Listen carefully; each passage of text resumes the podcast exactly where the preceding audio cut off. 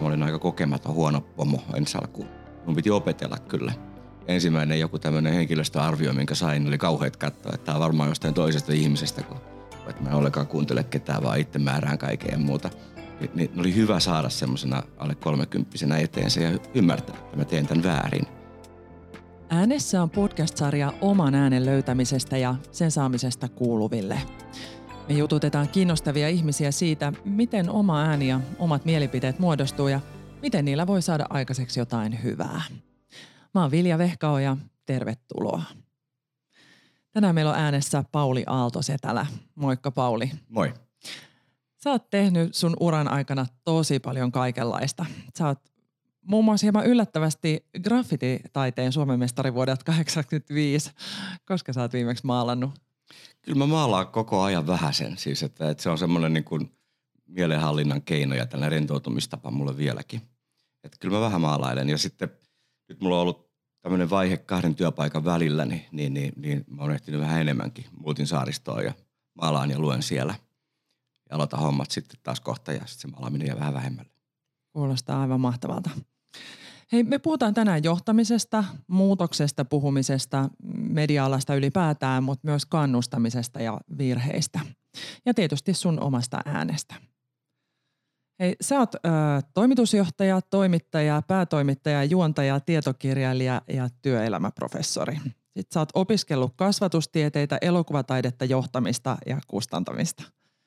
Ja toimittaja ja myös päätoimittajan työtä sä oot tehnyt ö, Turun Sanomissa, Maikkarilla, Nelosella ja Iltalehdessä. Sitten sä oot juontanut TV- ja radio-ohjelmia niin kuin legendaarinen Hyvät, pahat ja rumat. Ja sitten Ota tai jätä ja, ja myös Pyöreä pöytä mikä sun ammatti oikeastaan on? niin toi kuulostaa aika skitsofreeniseltä. Kuulostaa. Joo, mutta niin, niin mulla on ollut tosi hyvä tuuri päästä tekemään mielenkiintoisia juttuja. Ei ole, ei ole varmaan sellaista niin kuin varsinaista suunnitelmaa ollut. Se mä muistan joskus, kun hyvien pohjojen rumiaikaa tehtiin kaikkea tyhmää ja oltiin lööpeissä. Mä mietin, että jonain päivänä mä päätän kyllä, mitä tuossa lööpissä on. Mutta se on ainoa tämmöinen niin kuin e-, ennustava näkemyksellinen niin, niin tota pointti omaan uraan nähden, mitä mä oon tehnyt. Että et mielenkiintoisia tehtäviä on tullut eteen ja mä oon niihin tarttunut ja niistä aina innostunut. Onko sitä mieltä vähän, että et, et, et se menee oikeastaan se innostus sen kautta, että mä innostun siitä, mitä teen ja kenen kanssa teen. Onko se päättänyt etukäteen, että nyt mä suuntaan tonne päin vai ootko vaan tarttunut niihin asioihin, joita sun eteen on tullut? No oppimisen näkökulmasta niin on päättänyt, että ajatellaan vaikka media ja markkinointi, niin se on muuttunut niin paljon, että on pakko, pakko haluta oppia – ja, ja mä oon nähnyt paljon vaivaa, että mä oon hakenut kkoko ajan uutta tietoa ja hakeutunut sellaisten ihmisten joukkoon, jotka tietää sen asian paremmin. Palkannut fiksumpia ja, ja, ja luovempia ihmisiä ympärilleni oppiakseni. Et sen mä kyllä myönnän. Mutta titteli ei ole oikeastaan se juttu. Että mua ei määrittele mikään titteli tai asema. Näin mä ainakin itse uskottelen itselleni. No miksi sä alun perin valitsit tulla julkiseksi puhujaksi? Mielenkiintoinen kysymys. Että en tiedä, valitsinko mä tulla julkiseksi puhujaksi, mutta tietenkin kun tehtävät tuli julkisia, niin huomasi, että on, on äänellä on niin kuin kantavuutta, reachia niin kuin sanotaan. Niin ajattelin, että pitäisi puhua varmaan jostain fiksummastakin asiasta. Ja silloin sitten siihen tuli, silloin kun mä olin vähän aikaa ulkomaan kirjeenvaihtaja maailmalla, niin mä olin sellaisen tiedon äärellä, mitä silloin ei ollut niin vapaasti jaettavissa, niin kuin nyt sosiaalisen median aikakaudella on. No niin ajattelin, että mä voisin tehdä sen eteen jotakin muutakin kuin vaan raportoida sivullisena tai ulkopuolisena. Sitten mä menin punaisen ristille tekemään, tekemään töitä ja – ja, ja tota, tätä kautta sitten huomasin, että sillä, mitä mä sanon niistä asioista, saattaa olla jollekin joku arvo. Esimerkiksi sellainen arvo, joka saa toimimaan, osallistumaan, lahjoittamaan tai tekee vapaaehtoistyötä. Niin se, silloin mä huomasin, että, että, että mulla on siinä myös vastuu, mitä mä hölisen. No ainakin mä ja moni muu, joka oli koskaan 90-luvulla telkkaria ääressä, niin muistaa sut hyvistä, pahoista ja rumista – Ähm, ja se oli oikeastaan se ohjelma semmoinen oman aikakautensa ilmiö. Mitä sä opit sen ohjelman tekemisestä? No, no ainakin mä opin niin olemaan pelkäämättä, koska se perustui pelkoon se koko ohjelmakonsepti, että ei tiennyt kuka on seuraava haastateltava tai, tai juontaja pari saattoi laittaa tuleen tai, tai, tai tota, ampua kohti tai tämän tyyppistä pientä jännitystä. Ää, niin, niin, niin ainakin kaikki pelot, mitä esiintymiseen liittyy, niin katosi. Ja sitten semmoinen niin ehkä semmoinen syvempi huomio oli se, että aika vakavista, isoista, tärkeistä asioista voi puhua kun sen pystyy rytmittämään sitten niin kuin kevyisiin teemoihin. Et mun, mä olin ehkä pikkusen niin kuin oma hyväinen ulkomaan toimittaja aloittaessani Hyvispoiserumissa, niin se tavallaan se itseironia tai semmoinen niin kuin itsensä niin kuin itselleen nauraminen niin tuli aika vahvasti siihen mukaan. Et jos Tapani kansankaan ajaa niin kuin pienillä leikkiautoilla pitkin pöytää, että ihmiset näkee, että miten poliisi häntä jahtasi, niin ei voi ottaa myöskään itseään vakavasti, jos ei ota sitä haastateltavaa sillä hetkellä ihan täysin vakavasti. Se oli musta niin kuin aika arvokas. Mun suhde viihteeseen ja sellaiseen niin kuin viihdyttämiseen muuttu arvostavammaksi sen ohjelman aikana. No se varmasti niin kuin pelotti niitä haastateltavia etukäteen, mutta millainen fiilis sulla oli ennen niiden jaksojen nauhoituksia? koitko sä pelkoa? Aivan hillitöntä pelkoa. et, et, ja siihen oli syynsä. siis, että et oli monta asiaa, mitä kannatti pelätä. Mutta, mutta niin se tietenkin sitten oppi hallitsemaan sen, sen pelon, esiintymispelon ja, ja sen, että et, et, et tilanne ei ole oikeastaan missään vaiheessa hallinnassa, että mitä vaan voi tapahtua. Niin, niin kyllähän sen kanssa oppii elämään. Ja, ja tietysti toisaalta Mä olin just tullut Jugoslaviasta ja siellä ihmisiä niin ammutaan kuoliaksi, räjäytetään kappaleiksi. Niin sitten se, mitä mulle tapahtuu televisiossa, nolaanko itseni tai teenkö tyhmän kysymyksen, niin ei sillä oikeastaan mitään merkitystä. Mm. No sä tosiaan tulit isosti julkisuuteen viimeistään HPR myötä. Ja voisi sanoa, että sä oot julkistoimittaja tai ainakin oot ollut julkistoimittaja silloin, kun sä oot niitä hommia tehnyt. Miltä se julkisuus tuntui sitten, kun sitä alkoi tulla? Ihmistä alkoi tunnistaa sua kadulla. No mä, mä oon nykyään enää tämmöinen C-julkis, että mä, mä, mä, mä, mä, mä ei pyydetä mihinkään tuommoiseen tosi TVC lahduttamaan tai muuta. Hei, on... sut pyydettiin äänessä podcastiin, niin sehän... Niin no, se on kyllä totta, mutta, mutta mä, mä, mä, tosi TVCiin enää kelpaa, että sinne kelpaa vaan A- ja B-julkikset. Että en, mä, en mä niin kauheasti ole miettinyt sitä enää. Mutta tietenkin se oli hämmentävää aluksi, että, että ihmiset puhuu sulle niin kuin tuntisi. Ää, niin, niin tota, sitten sit, sit leikittiin puoli ja toisin, että tunnemme toisemme. Että se, sitä kohtaamista tapahtuu tietysti vieläkin. Mm. Muuttuiko sun persoona jotenkin tai aloit sä miettiin sitä, miten sä olet ja esiinnyt? Kun... En kyllä, en mielestäni kyllä. Et, et, et, tota, aika samaa roolia vedän kaikissa tehtävissä.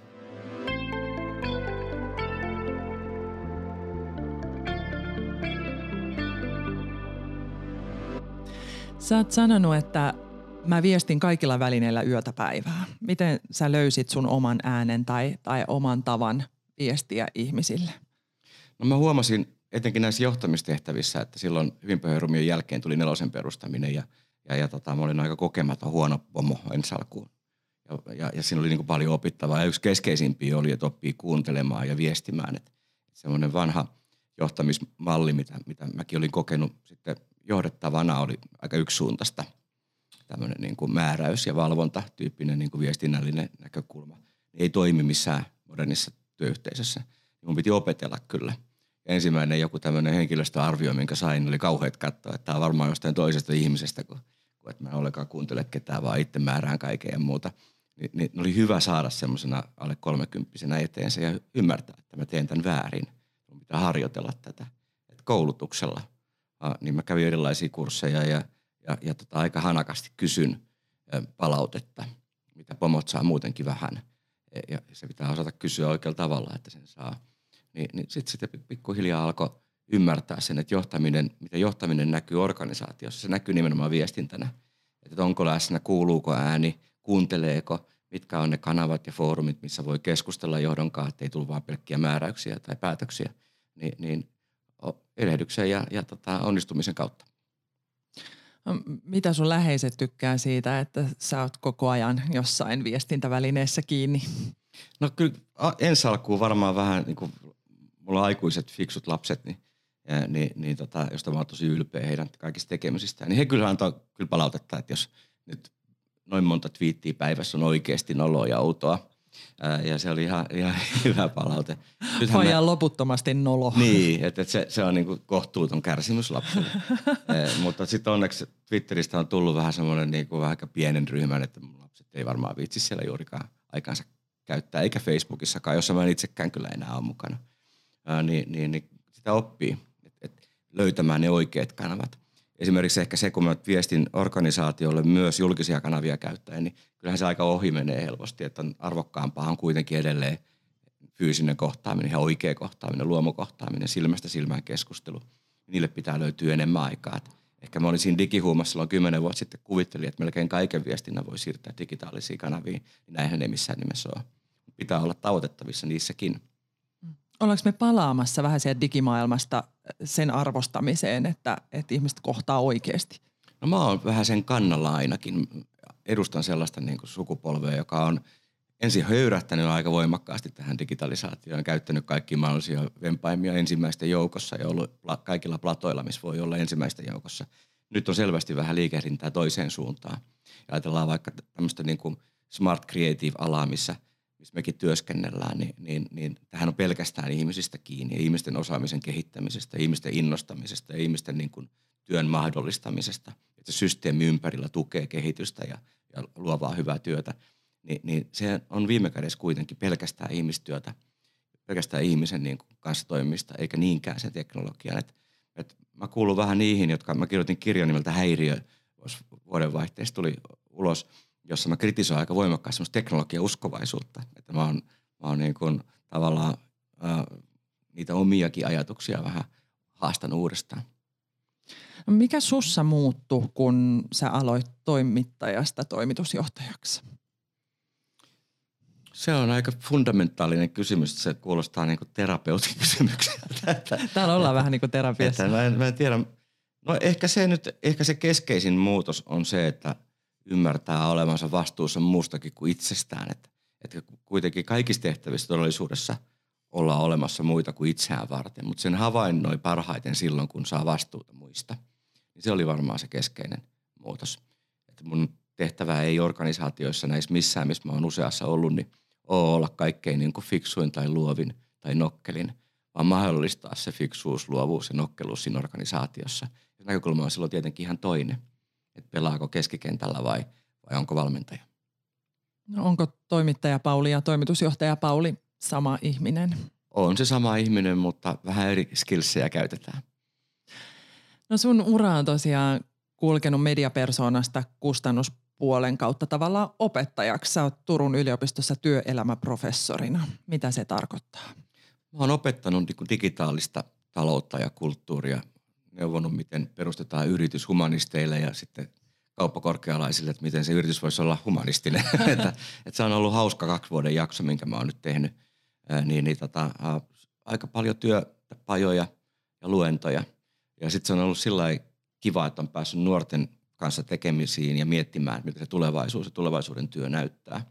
Koska se on se porukka, jolta pitäisi se mieluiten kysyä, eikä, eikä meiltä, meiltä vanhemmilta. Et se on ollut, ollut hieno jakso.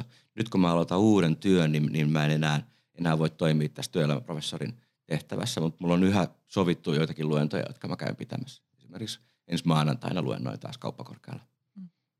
Miksi sä haluaisit alkaa jakaa sun oppeja johtamisesta ja työelämästä ylipäätään? Mulla oli semmoinen vähän naivi ajatus kanssa, että, että, että mä oon saanut tehdä kaikkia hienoja juttuja ja, ja, ja tota, Suomessa on valtava hieno koulujärjestelmä ja tuki, niin ehkä mä voin jotain siitä antaa takaisinkin. Ja, ja tota, palaute on ollut sellainen, että näin siinä taisi käydäkin, että oon saanut paljon myönteistä palautetta. No, sä oot kertonut julkisuudessa, että sun suurin moka työelämässä oli ostaa Allerille kaikki Bonnierin Suomen aikakauslehdet miljoonilla. Vaikka oli aika lailla näkyvissä, että se ei kannata. Ja hyvin pian te joudutte sitten lakkauttamaan ne ja irtisanomaan aika paljon ihmisiä. Ähm, mitä sä halusit tämän kertomisella viestiä mokista ja mokien tekemisestä? No mä oon koska semmoinen, olet varmaan kuullut monta kertaa sen, että miten niin kuin ylistetään virheitä. Mm-hmm. Ja se on semmoinen joku semmoinen vähän vaaleanpunainen juttu, joku semmoinen niin kuin mukava juttu, mitä tehdään ja juhlitaan, kun on tehty virhe. Virhe harvoin on kuitenkaan mikään niin kuin mukava kokemus kenellekään ja se voi olla turmiollinenkin. Mutta sitten kun ajatellaan oppivaa työyhteisöä, mun näkemys on se, että jokaisen työyhteisön tässä neljännen teollisen vallankumouksen kurimuksessa pitää olla oppiva yhteisö – semmoinen learning culture on se ainoa keino selviytyäkään eteenpäin, niin se on myöskin hyvin niin kuin antoisaa ja hienoa. Ja siihen kuuluu se, että myönnetään virheet, kerrotaan mitä osaa ja mitä ei osaa, niin pakko mun on itsekin näyttää esimerkkiä, vaikka mä en mitenkään ylpeä tuosta yrityskaupasta ole. Että sehän oli, siinä niin kuin ego otti ehkä enemmän vallan kuin, kuin sitten niin kuin järki. Että mä olin itse järjestellyt yhtiöitä ympäri Pohjoismaita, niin mä tiesin, miten se menee, mutta sitten kuitenkin ajattelin niin, että koska me ollaan niin eteviä, että me varmaan saadaan tämä, nämä hienot Bonnierinkin-lehdet kannattavaksi. Ei saatu. Ainoa hyvä puoli siinä muuten oli se, että se sama porukka sitten perusti meille tämmöisen niin kuin sisältömarkkinointiyksikön, joka menee todella, todella hienosti, että, että suuri osa heistä saatiin pelastettua hyvin töihin ja, ja sitten syntyi jotakin ihan uutta. Miltä se niin kuin sillä hetkellä tuntui, kun se tappio piti myöntää itselle ja etenkin muille ja, ja tavallaan niin kuin jotenkin selittää, että olen pahoillani, mutta nyt seuraa irtisanomisia? No se ei ole, ei ole mulle ihan vieras tilanne aiemminkaan, että kyllä mä ennenkin olen, olen tehnyt virheitä. Ja sitten jos ajatellaan, että kun johtajuus on muuttunut niin, että, että, että mä uskon, että, että, että, että semmoinen niin autoritaarisen johtajuuden aika on kokonaan takana – ja sitten mentiin semmoisen niin kuin sekoilevan itseohjautuvuuden kautta nyt semmoiseen vastuulliseen tiimityöskentelyyn. Siihen kuuluu luonnollisesti se, että kun kokeillaan uusia asioita, niin osa niistä ei toimi. Niin silloin sitä voi kutsua epäonnistumiseksi tai oppimiseksi. Epäonnistuminen se on vaan, jos siitä ei opittu mitään. Sen tähden mulla on kyllä aika tavallista se, että, että, että jos jotain toimarin tehtävään jää, niin sen tehtäväksi jää sanoa, että se oli minä. Että mä otan tämän vastuun, mitä tapahtuu, vaikka meitä olisi iso tiimikin. Ja, ja tota, se on niitä asioita, mitä, mitä se kulttuuri vaatii. Ja se myös kannustaa siihen, että, että, että me pysytään analysoimaan koko ajan ja reflektoimaan maailmaa ympärillämme ja, ja muuttamaan sit käytöstä, kun joku toiminta ei, ei toimi tai osoittautuu vääräksi. Onko se tulevaisuuteen katsominen ja, ja se niin opin ottaminen tärkein asia silloin, kun virheistä puhutaan vai, vai tota, miten virheistä voi puhua niin, että se toimii? No kyllä se oppimisen näkökulma on minusta se avain siinä, koska muutenhan se on vain märehtimistä vanhassa. Että organisaatio tykkää kyllä märehtiä vanhassa, etenkin jonkun toisen tekemässä virheessä. Ja, mutta mutta niin, on to, toinen on sitten se tunnepuoli siinä. Että minusta ihan joissakin organisaatiossa on, on tutustunut malleihin, jossa nostetaan malja virheelle, juhlitaan virhettä, jossakin vietetään hautajaisia, että se kirjaimellisesti kaivetaan maahan. Kerran me tehtiin yksi harjoitus, missä niin kuin – kaikki semmoinen kulttuurinen toiminta, mitä me ei enää haluttu, että me tehdään. Me yhdessä koettiin, että se on meidän arvoja vastassa, että toi loppuu. Niin me kirjoitettiin ne seiniin ja hakattiin niin, niin tota, vasaralla mäsäksi koko seinä. Et se, se riippuu, miten sen haluaa visualisoida ja miten se ajatustyö tapahtuu. Mutta oikeasti tapahtuu aina se, että luovutaan jostakin päästäksemme eteenpäin ja, ja tota, annetaan sen olla ja jätetään se rauhaa. Se on ihan peruspsykologinen harjoitus, tämmöinen irtipäästämisharjoitus. Sä oot saarnannut jo vuosia, että toimitusjohtajat ei saisi juurtua yhtiöön yli viideksi vuodeksi, koska silloin tavallaan se kyky haastaa omat toimintamallit ää, vaikeutuu koko ajan. Mitkä sun omat toimintamallit pitäisi haastaa? No se, se on jo hyvä, hyvä kysymys. Mä, mä kannatan kaikkea itsereflektia, julkista ripittäytymistä ennen. et, et kyllä, kyllähän sitä jää helposti omien, etenkin jos on itse perustanut useita yrityksiä niin kuin mä oon perustanut. Niin oikeastihan sitä on tosi vaikea niin kuin todeta. Esimerkiksi se, että toi koko toimintamalli, mikä silloin oli, oli, oli niin kuin relevantti, ei ole enää tarpeen. Niin sehän on kauhean vaikea myöntää itselle. Että mä olen, minä olen turha tai tuo yhtiö on nyt turha. Niin sen tyyppinen ajattelu musta vaatii yliinhimillisiä kykyjä äh, uusiutuakseen, niin sen tähden parempi olisi, että toimarit vaihtuisi vähintään viiden vuoden välein. Ja sama pätee oikeastaan tiimin vetäjiinkin, että, että se kiertoa pitää olla niin paljon, että, että edelleen niin kuulee asiakkaan – ääntä, koska muuten alkaa rakastaa enemmän omia juttujaan. Työyhteys ei kuitenkaan ole taidelaitos, että syntyy taideteoksia, joihin ei saa kukaan puuttua, vaan, vaan ne muokkautuu dialogissa. Ne on totta vasta sen asiakkaan kokemuksen jälkeen. Silloin siinä on pakko olla aika rehellinen sille, että se oma ajatus tai oma pieni osa sitä isoa ajatusketjua voi olla, olla vanhentunut. Tämä podcast on tehty yhteistyössä Vamos Helsingin kanssa – Jokaisesta kuuntelukerrasta ohjataan meidän dramilaisten pro bono-työtä vaikeassa elämäntilanteessa olevien nuorten hyväksi. Tavoitteena auttaa nuoria löytämään oma ääni ja oma suunta. Vamoksesta voit lukea lisää osoitteessa vamosnuoret.fi.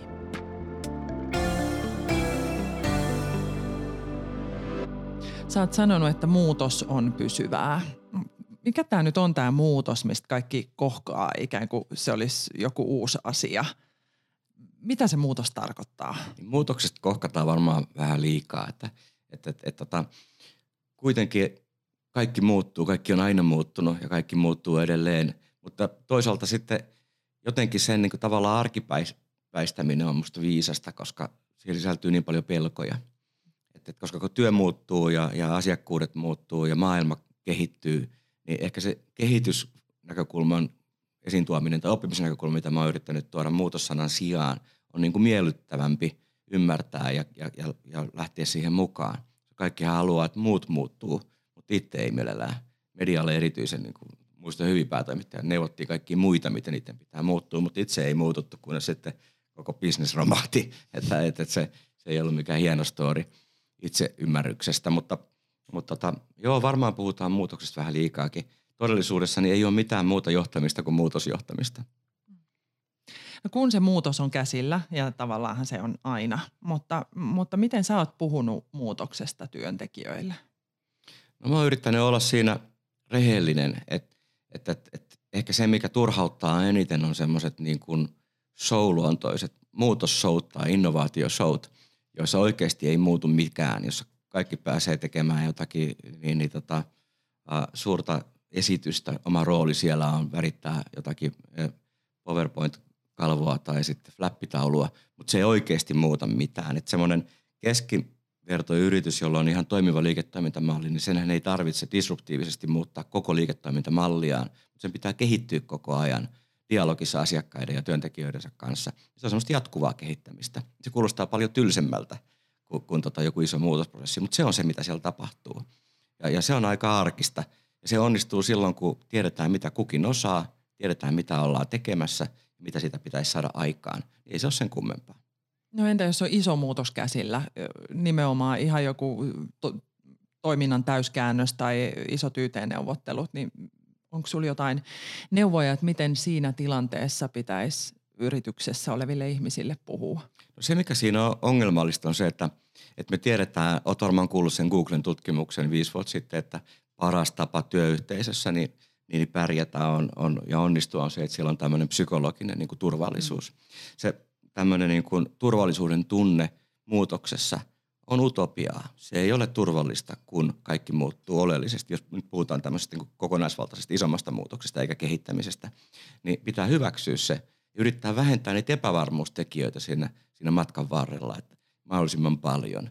Ja se tarkoittaa mun kokemuksen mukaan – rehellisyyttä siinä viestinnässä ja se, se pitää moninkertaa se viestinnän määrä.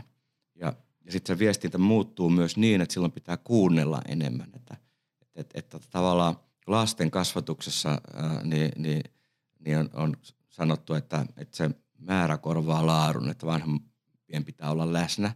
Mutta se pätee vähän kyllä työyhteisöönkin, että, että sellaisessa tilanteessa niin ei voi eristäytyä tai, tai käydä vain kuukausi-infoissa, vaan silloin pitää olla näkyvä – se on, mitä isompi organisaatio, niin se vaikeampi käytännössä hoitaa. Että kyllä mulla on aina huono omatunto siitä, että onko mä nyt huomannut kaikki, onko mä ollut läsnä tuossa ja tuossa yksikössä tai yhtiössä, kun ollut koko konsernin toimarina. Se on koko ajan vaikeampaa. Ja siinä ei auta jammerit ja, ja, ja muut tekniset niin kuin kanavat ja välineet, vaan, vaan naaman pitää näkyä, äänen pitää kuulua ja korvien pitää näkyä. No, mistä niitä joukkoja kannattaa johtaa? Sieltä keskeltä vai edestä vai jostain muualta? No mä ajattelisin niin, että silloin kun menee hyvin, niin silloin kannattaa pysyä vähän sivussa ja olla niin kuin sellaisena niin kuin tukihenkilönä, valmentajana, coachaajana. Ja se on niin kuin mun rooli ja mulle luonteva rooli olla tämmöinen valmentava johtaja ja mä oon siihen saanut koulutusta. Mutta sitten kun menee huonommin, niin silloin, silloin noustaan, noustaan eteen ja, ja otetaan iskuja vastaan. No sä oot ollut kirjoittamassa tällaista kirjaa kuin Perkele, tunneosaamisen käsikirja esimiehille – mitä sä haluat sanoa esimiehille tunteista? No se, se sitten tulee muuten vieläkin palautetta. Se on mhm. oppikirjana jossakin ja muuta. Niin, niin, niin mä huomasin, että se, se niin tämmöinen niin myötätunto ja tunneäly on aika oleellinen osa organisaatiossa ja se ei ollut tämmöiselle niin hyvistä, pahoista ja rumista tulleelle toimittajalle niin kuin ihan ominainen taito. Mun piti harjoitella sitä ja sitä myötä mä olisin pohtimaan. Totuus on kuitenkin se, että on sitten asiakassuhde tai työyhteisön dialogisuhde – kollegaan tai esimiehen tai alaiseen esihenkilöön, niin, niin, niin kaikki on kiinni siitä myötätunnon osaamisesta, empatiasta ja myötätunnosta. Ja nykyään mä vielä korostan vielä enemmän myötätuntoa kuin empatiaa.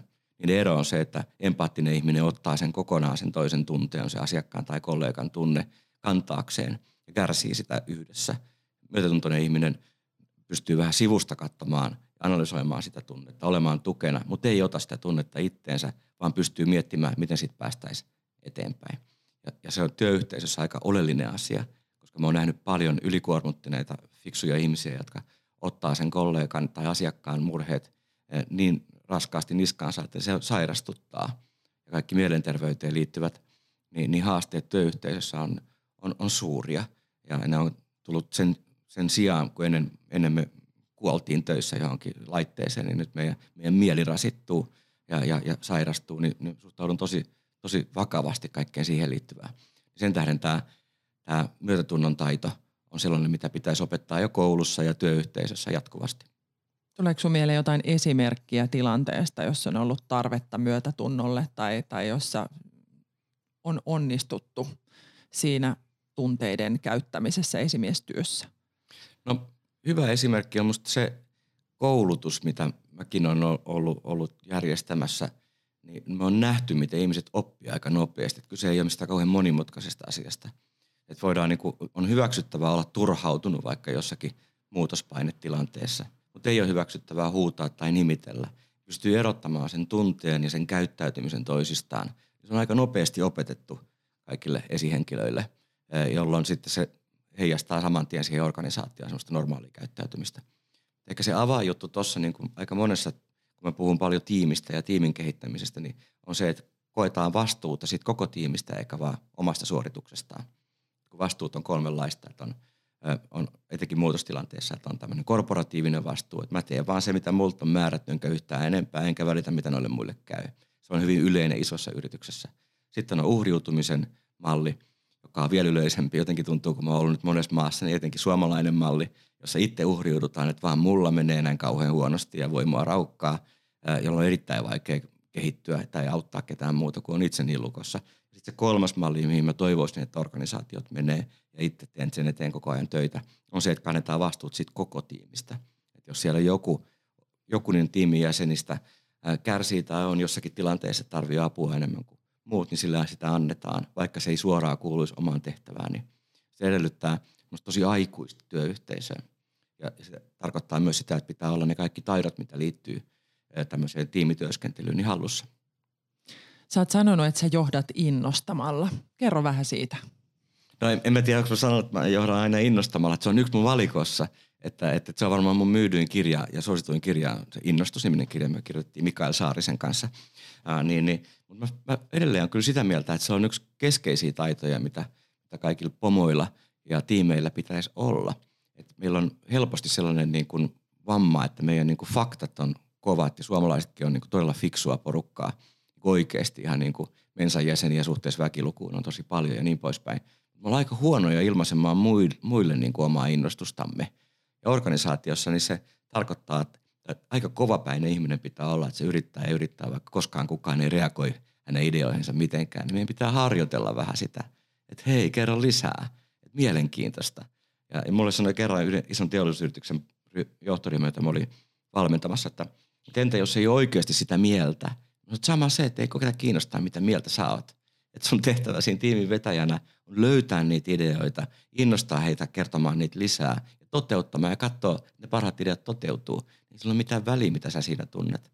Et, et me ollaan, meidän, meidän pitää jaksaa innostaa ihmisiä ja kannustaa heitä silloinkin, kun meitä itseä ei yhtään innostuta.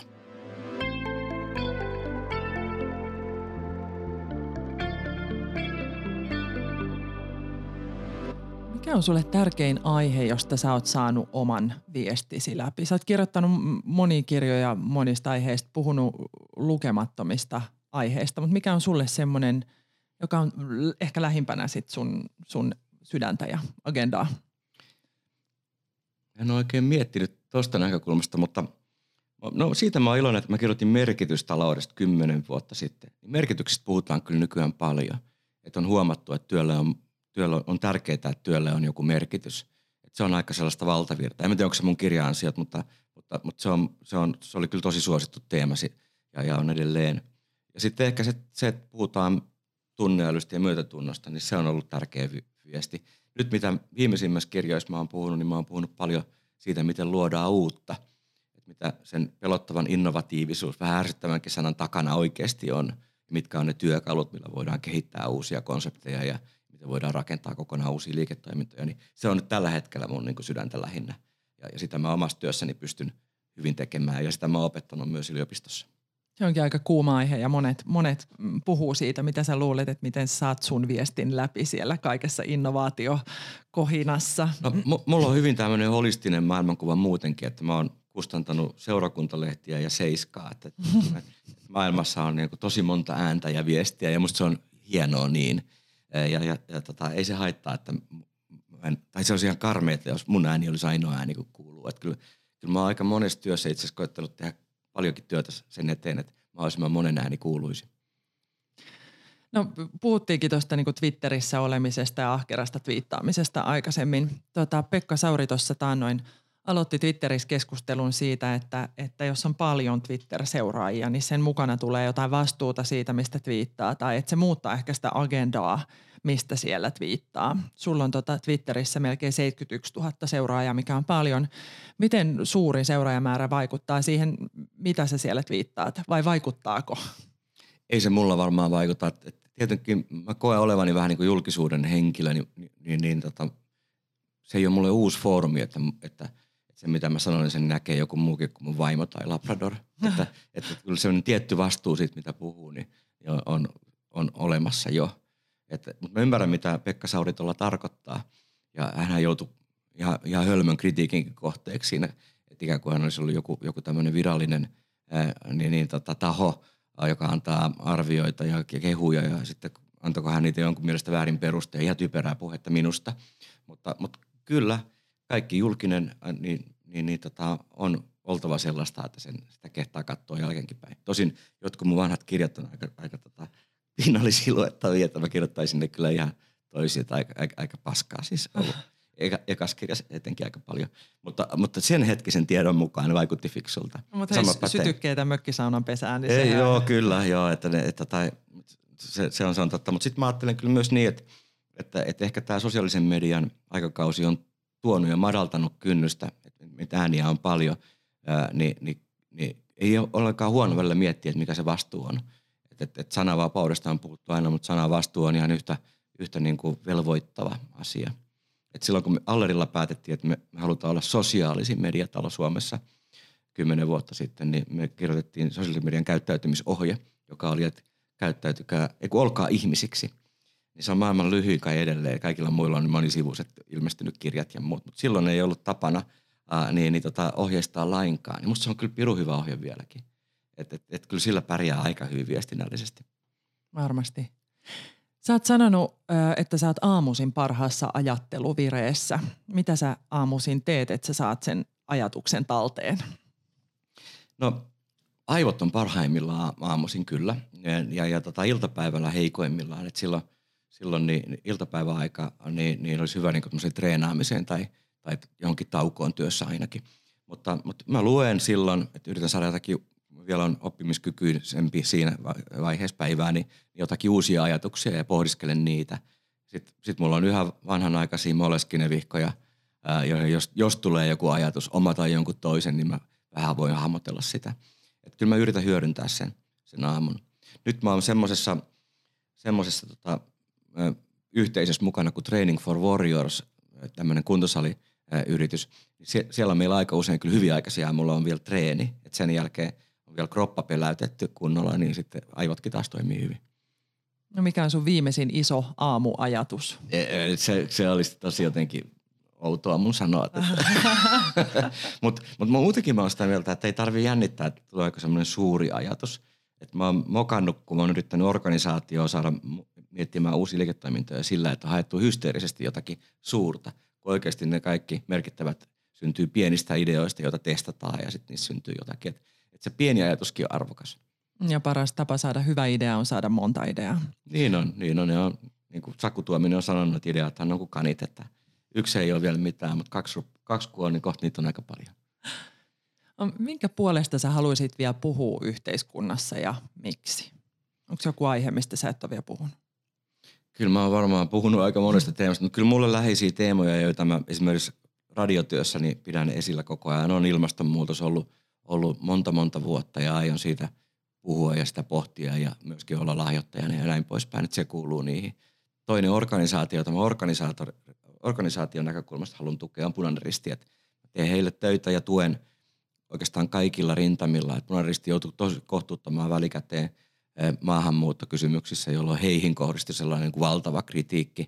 Purettiin sitä pelkoa, mitä, mitä maahanmuuttajat aiheutti osassa väestöä, niin, niin niitä tehdään todella arvokasta ja hienoa työtä ja välillä hengen, oman hengen kaupalla ja vaarassa ollen, niin, niin, niin, niin ne, ne on ainakin semmoisia ikuisia teemoja, joista mä en irrota.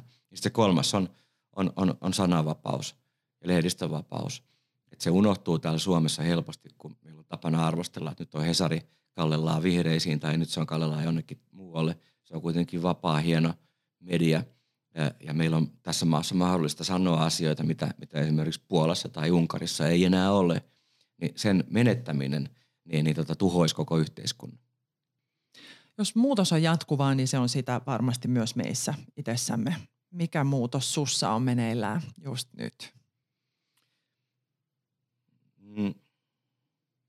Toi on muuten aika vaikea, että, että mehän nähdään jälkeenpäin aina, aina isot muutokset niin yhteiskunnassa kuin varmaan ihmisessäkin. Että, että, että tota, mm, mä yritän ymmärtää paremmin nyt digitaalista markkinointia juuri nyt, että mä, että, että mä opin uutta ja, ja, ja ohjelmallisen mainonnan niin kuin alueella tapahtuu mielenkiintoisia asioita ja datassa tapahtuu mielenkiintoisia. Mulla on tämmöinen niin kuin ammatillisen kehittymisen muutos ehkä, ehkä nyt ollut viimeiset kuukaudet mielen päällä. Sitten tuommoinen arkisempi juttu on, että mä, mun tota maastavetotulokset on aika säälittäviä, niin, niin mun pitää oppia paremmaksi, paremmaksi painonnostajaksi. Kiitos Pauli Aaltosetälä. Kiitos. Mun omia ajatuksia tästä ja muista tämän podisarjan keskusteluista voit lukea Dramin blogista osoitteesta dram.fi kautta blogi. Kaikki jaksot löytyy muun muassa Spotifysta, iTunesista ja SoundCloudista. Ja palautetta voi antaa Dramin Instassa ja muissa somekanavissa. Pitäkää ääntä. Moikka!